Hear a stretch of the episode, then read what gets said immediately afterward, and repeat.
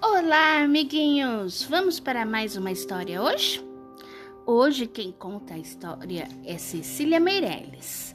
O nome do livro, O Menino Azul.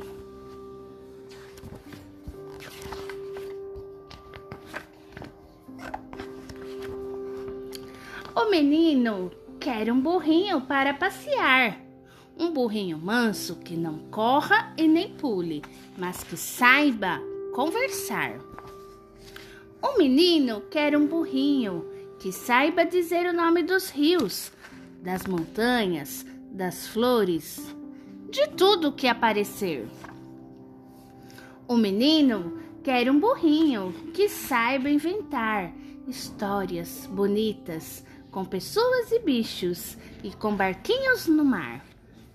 E os dois sairão pelo mundo, que é como um jardim apenas mais largo e talvez mais comprido, e que não tenha fim.